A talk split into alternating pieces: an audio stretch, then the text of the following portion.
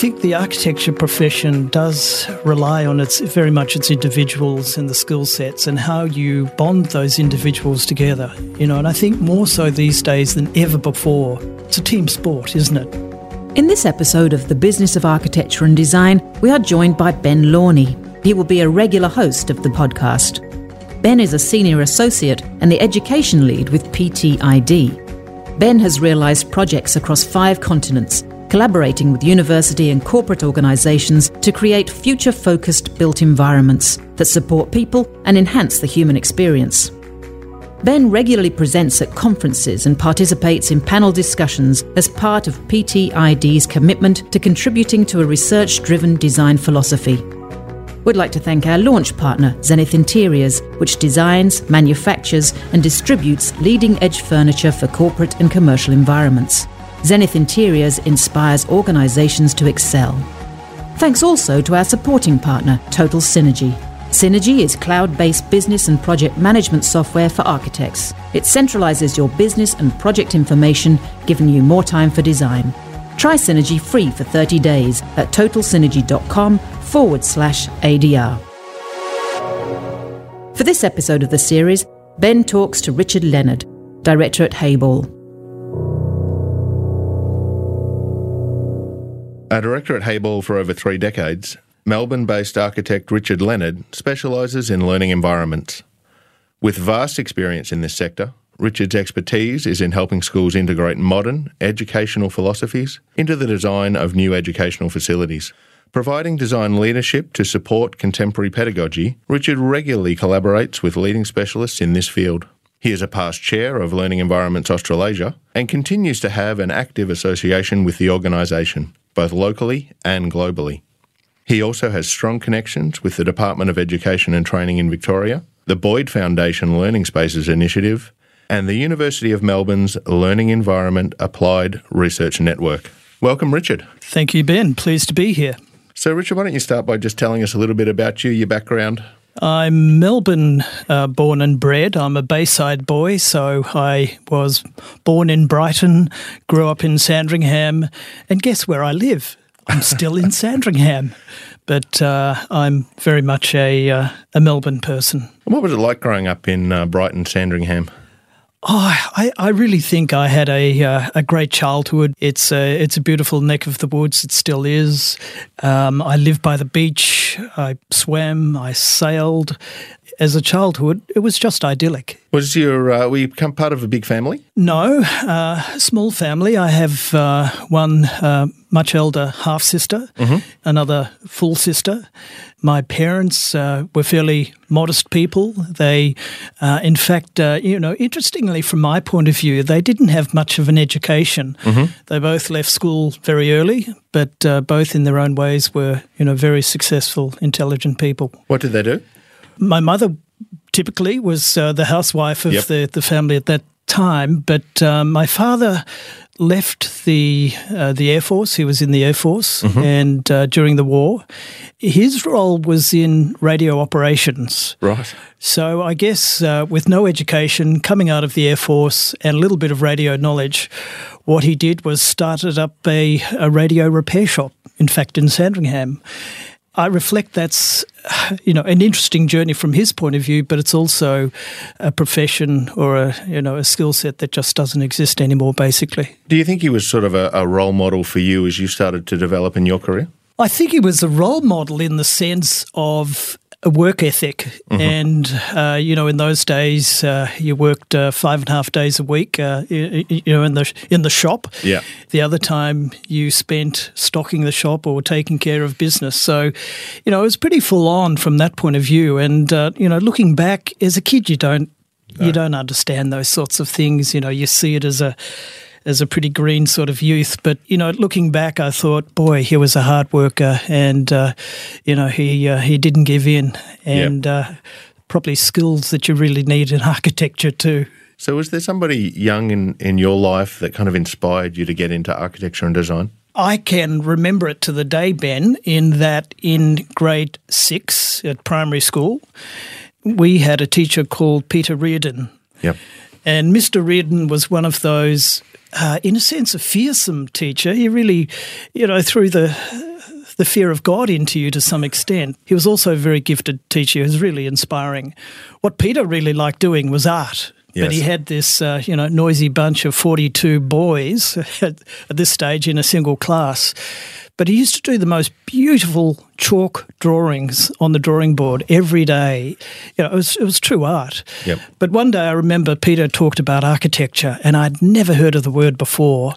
And it just, I don't know what happened, it just uh, captivated me. And ever since that time, uh, I really wanted to do architecture. Wow. And I'm very lucky to be able to say that because I know my own daughter, uh, year 11, finishing year 11 at the moment, has no idea what she really wants to do. Yep. Uh, you know, which is not uncommon, of course, for kids, uh, especially these days. But for me, it was something that I always aimed for because I, the more I got into it, the more yep. I thought this is really an incredible profession. So you went straight from high school into RMIT? Tell us a little bit about RMIT in the 70s. RMIT in the 70s was a really interesting place. Um, it had gone through quite a change in its focus. It had a lot of interesting uh, lecturers there and people who were uh, connected with the university. At that stage, it was being led by Graham Gunn. Graham was the, the dean, and of course, Graham being um, uh, the, the half of Gunn Hayball. But Graham really brought to the table a lot of different ideas. And I think to some extent that came from Graham's own background. Uh, he didn't have a huge amount of education himself, but he really was very invested in the professional practice and getting professional practitioners in to RMIT as part of that arrangement. So, for instance, at that stage it was three years full time, three years part time. So you did yep. the you know the three years part time, which was pretty broad ranging. And then you, you got into practice and coming into RMIT, uh, you know, in evenings or late yep. afternoons. And the great thing, I think, from my point of view, was that it it was bedded in in a reality because you had professionals who you knew, respected. Yep. You saw their work. You know, it was it was kind of education that was live in mm-hmm. front of you, it was the polar opposite, I think, to what was happening at uh, the University of Melbourne, for instance, at that time, in yes. that that was much more academic. So for me, it, it was a really good fit. You know, there were some great people there too. And while you were studying, how early on did you start working at Gunn Hayball? Uh, that would have been just just on the point of uh, just after graduation. In fact, mm-hmm. it was uh, it was actually tough times to get a job at that time. Yep. It, it, was we were going through a bit of a recession, as the architecture profession tends to experience fairly often, and uh, I was just lucky enough to to find a position there you know, that was, uh, looking back, that was uh, just a great experience for a young student to have. It was a, a firm that was very committed to the social aspects of architecture in the sense of, you know, a social responsibility for what you do. Mm-hmm. Uh, Graham and Len, Len Hayball, really promoted a vibrant practice that was engaged in the profession, in the community, in education it was a terrific time to be part of that and to to see a culture built around a practice. Yes. And how that could support a lot of different views and a really vibrant attitude to architecture. Do you think there's a really strong link between Graham's involvement at RMIT at the time and then the culture of the practice as sort of a bit of a continuum of the ideas that were explored at university being then continued to develop in the practice? I think that's inevitable. As I say, I think probably the, the key aspect was Graham's view that education had to be connected to practice. Mm-hmm. Mm-hmm. And, uh, you know, I suppose that came from uh, Graham's and, in fact, Len's time, where you went through some form of academic education, but it was always bedded in practice as being part of that. It was the old you know, system of, of having uh, mentors, I guess, in a sense.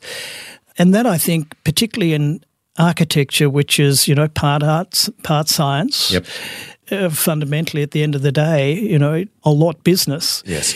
It really is a good method, I think, for, for educating uh, young architects. Mm-hmm. So after you've graduated, you worked at Gunn Hayball for a while, and then you took the classic Australian trip overseas and did some work in London. Who did you work for there? It was the classic Australian trip, Ben. Um, it, you know, it was the, the rite of passage that I think we all had to do. The idea, from my point of view, was always to make a break. You know, yep. you've gone through a fair bit of education, so you, it's a terrific thing to to make that distinct break, put yourself into uh, unfamiliar territory in some mm. sense also give yourself a base to see the architecture that you had, of course, uh, learnt about uh, for so many years. So uh, I didn't actually get to work with any hugely well-known firms in, mm-hmm. in the UK. I tended to um, just find uh, the jobs I could, um, um, sometimes just on a, a hire and fire basis, working short term, and that was fine at the time one that sticks in my mind, and I think it sort of gives you an idea of the experience you can get. It was a firm that a very traditional firm in London called George Trew Dunn Beckles Willson Bowes. Bit of a mouthful. Bit of a mouthful. the work that they had, for instance, was, and what I worked on was working on Her Majesty's foot guards. Right. So my claim to fame, I recall at that st- stage, was in uh, pencil and paper, uh, drawing up the armaments uh, bench at uh, Her Majesty's Foot Guards. And right. I thought, you know, I don't get this experience in Australia. So even though it was fairly minor, I really enjoyed it. And uh, of course, working in uh, anywhere in Europe, you, you get such fantastic breadth of experience that uh, is is really quite rare. Uh, and I think certainly at that the end of the seventies, early eighties, it really was an antipodean adventure that you'd you'd travel back to the mother country. Do you think that's sort of changed now as Australia has matured, its design has matured, and the quality of the work we're producing is certainly much more equivalent to what we're seeing in the rest of the world? I think that's right, Ben. And you raise a number of issues, I think, in that. You know, firstly, I, I suppose, uh, yes, our focus has, has shifted. I think I recall when I was leaving at that stage as a you know young graduate, my design lecturer at the time, the late great Peter Corrigan, yes, said, "Why are you going to Europe? Why are you going to London? It's dead.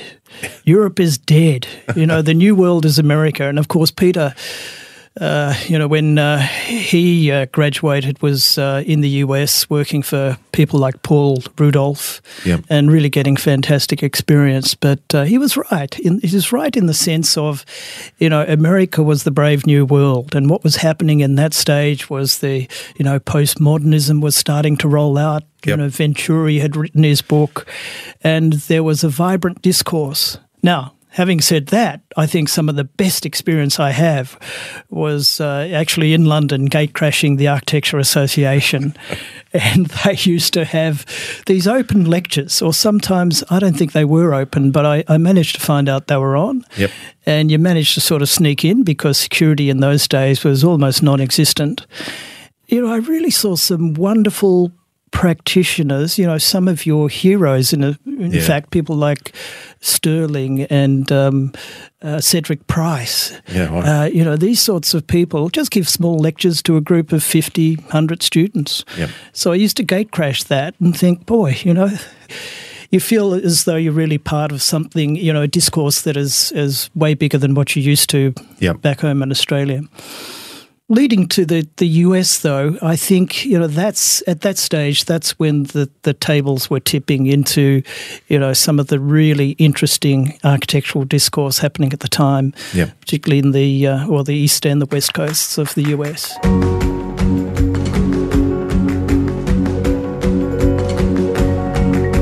Is your practice ready for the disruption that is already impacting the industry? To ensure you're prepared for the future, book your ticket now for the inaugural Business of Architecture and Design Conference at AustralianDesignReview.com and click on the Conference tab. Held in Sydney on Monday, the 11th of November 2019, one of the conference's highlights will be the unmissable Great Debate. Taking on the topic, Architecture competitions are good for the city and the architecture industry. Two teams of experts will battle it out in the historic Legislative Assembly chamber of the Parliament of New South Wales. The teams will include Carter Williamson's Sean Carter, Lava's Chris Bosse, Angelo Candalepas, and Abbie Galvin, soon to become the first female New South Wales government architect. To find out more, visit the website. So then, after your wonderful experience, you came back to Australia. Gunn Hayball had, had sort of come apart and it was now just Hayball, but you still chose to come back and pursue a career with Hayball? I didn't come back with the express wish of doing that, although I, it I didn't even know that uh, Len and Graham, and at that stage it was Karl Fender, it was, yes. uh, Gunn Williams Fender. Uh, Bill Williams, of course, was there. They they'd gone their separate ways for all sorts of dif- different reasons. And uh, when I came back, um, I was uh, in fact ca- called up by uh, Len Hayball and I'd, I'd, got a job in a, a, a, small firm in the city that um, was fairly dispiriting, I'd have yep. to say, in terms of pretty uh, simple work that uh, I was involved in. But Len rang up one day and he had uh, basically just uh, gone out by himself, left the, the firm, and was um, reinventing. Yep. It was Len Hayball Architects at that point and said, uh, Rick, I hear you've got a job, but um, would you like to join forces?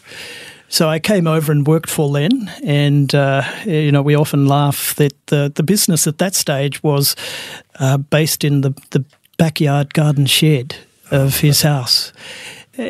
It didn't really matter, you know. That's no. that was small beginnings, so it was just Len and uh, myself, and mostly Len going out and getting the work at that stage, and I was uh, back in the garden shed grinding away on on the drawing board, and uh, slowly and gradually it, it grew with um, a couple of other employees, and we moved out to a proper office, a real office, a real office. So many of the of the great institutions of our time have started in the shed. It's a real home of innovation. How do you see that as part of the development of the new Hayball for you? It's a good question. I think at the bottom of that is, you know, what makes a practice a practice. Yep. Ultimately, particularly with architecture, it's not about turning out widgets. You know, we, we aren't on a production line turning out standardized products it's a problem we have explaining this to our accountant. In fact, that you know they, they just think that it's some sort of um, fairly steady programmed um, practice.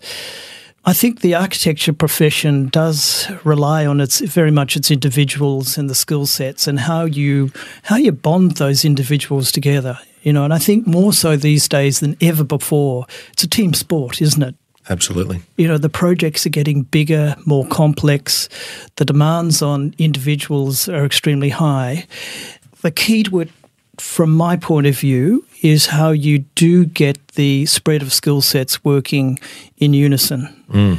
And I suppose coming back to the, the core of your question, I think that's what Len was really terrific at doing, um, understanding what needed to be built as the environment to support an architectural practice and by hook or by crook, making that happen. So you've started out small, and then the practice has obviously blossomed over the years. What do you think the main milestones have been for you individually in terms of that growth?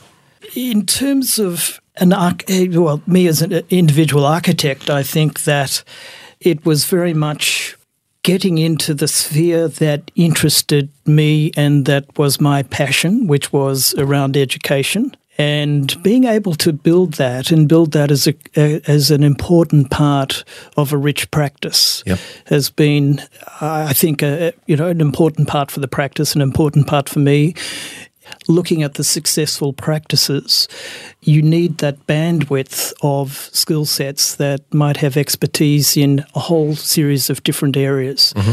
Because, as you know, you, you just simply can't rely on any specific sector in architecture. You have to have Absolutely. some degree of spread. That uh, over the years has really been one of the things that's really supported the success of, of Hayball. And is that something that you've strategically set about achieving? Yep, very much, very much. We started out in the very early days, uh, in fact, just back in the days in the garden shed. Yep. Uh, involved in um, uh, residential work, even just extensions, you know, yep. extremely small stuff. But uh, gradually that built up and up. And the more people you get on board, the more you have the capacity, of course, to produce other work mm-hmm. and to, to seek other sectors of work you know, through the, the ups and downs of the last 30 years, we've been very fortunate in this country. In, the, in fact, in the last 20 years, uh, putting aside the GFC, uh, you know, we've had uh, a pretty good economy, yep. which has supported a pretty robust and vibrant architectural profession. But there have been ups and downs, and you know, I think in the, probably the late late eighties, there was a time that you know, uh, late 80s, early 90s that were were very difficult for architectural practices generally, and particularly for us. And mm-hmm. looking at all options on the table at that point, I recall from the point of view of not being able to see more than a few months ahead, and. Yep. The lesson out of that is to spread your eggs in as many baskets as you can. I yep. think where we're at at the moment, for instance, is really being able to to look at the sectors in education, and education is, of course, just not a single sector. It's you know yep. pre-primary, primary, secondary, tertiary, even. Um, you know, universities of third age, it keeps going. But um, apart from education, you know, heavy investment in high density residential, urban planning, yep. interiors. Yep. So I'm really interested to know, obviously, starting out small, you win a project and you actually do a project with your own hands. You do your own CA and then you develop into a really big practice and the role that you have completely changes. How have you managed your own transition? It's a really good question because it's a, a challenge that faces um, most architectural practices going through a period of growth. That is, invariably, they start with a small group of people doing, as you say, pretty much everything. From there, as you grow, you need to delegate, to release some of your responsibilities and concentrate on others. And I think architects and I, I guess like engineers also gets yeah. into they get into a state where um, you, you start to drift away from the skill sets that you had developed yep. uh, in terms of the architectural profession and starting to by necessity basically develop other skill sets, i.e., management. And yep. I, I think that architects haven't embraced that uh, as as willingly as um, uh, as we'd want because it's it's not what we want to do. We go into architecture wanting to to build, to construct, to design. Absolutely. And uh, you know to, to get into financial management and HR and you know practice management yep. is not everybody's dream, quite obviously. I completely agree, but there's sort of a what logically happens is that the people who are great at design end up leading practices, and one could perhaps argue they move further and further away from what they were great at. Do you think this is why some firms have really successfully gone on to be big practices, and while some firms just don't make that leap? Yeah, I think that's true to a certain extent, Ben. There's there's two things that sort of spring to mind there, and if you look at uh, you know the way that a lot of the big practices in Australia have developed, they have developed often through necessity. And you you look yep. back at the uh, some of the firms like Woods Bagot or Hassell's, uh, Greenway at, at, the time, who all started in Adelaide, but Adelaide got too small for them, so they were sort of forced out. So there's there's one model there of sort of forced expansion, if you like. Mm-hmm. You know, otherwise you don't grow. The other model, I think, is as you've uh, talked about, is how you grow incrementally, and, and and how do you aggregate the skills skill sets within your practice mm-hmm. to support that growth growth isn't necessarily always something that people aspire to either. I think you have to recognise that. Yeah. You know, there's lots of great examples of, uh, of, of terrific designers who have just maintained their control yeah. through being small. Yep. Through being able to do, you know, Glenn Murcutt, I think, is one of the classic examples. Absolutely. I think with growth also comes the obvious potential to do different work and perhaps yes. you know bigger work and to do work in other areas through that coming back to what we were talking about a few minutes ago comes hopefully some sort of financial stability and your ability to to ride through the uh, the ups and downs of uh, Australia's economy. You spoke earlier about about a real commitment to sort of corporate social responsibility and, and a, I guess a passion in education design. Is that something that was important to you throughout the whole career that you've had in architecture, or did something happen along the way that drove you towards that? I've reflected on that, uh, you know, personally myself over many years because, you know, I look back to uh, grade six and realise that for me, education was a, a, you know, a critical point in my life. It's a critical point in everybody's life, of course, but it was a light bulb moment for me and that's not an uncommon story for me, if you believe in the transformative power of education, then it's a really exciting sector to be involved in. The fact that you can uh, impact positively people's lives, people's experiences, yep. and you know, fundamentally, also, it's a it's a critical part of our economy, a part of this country.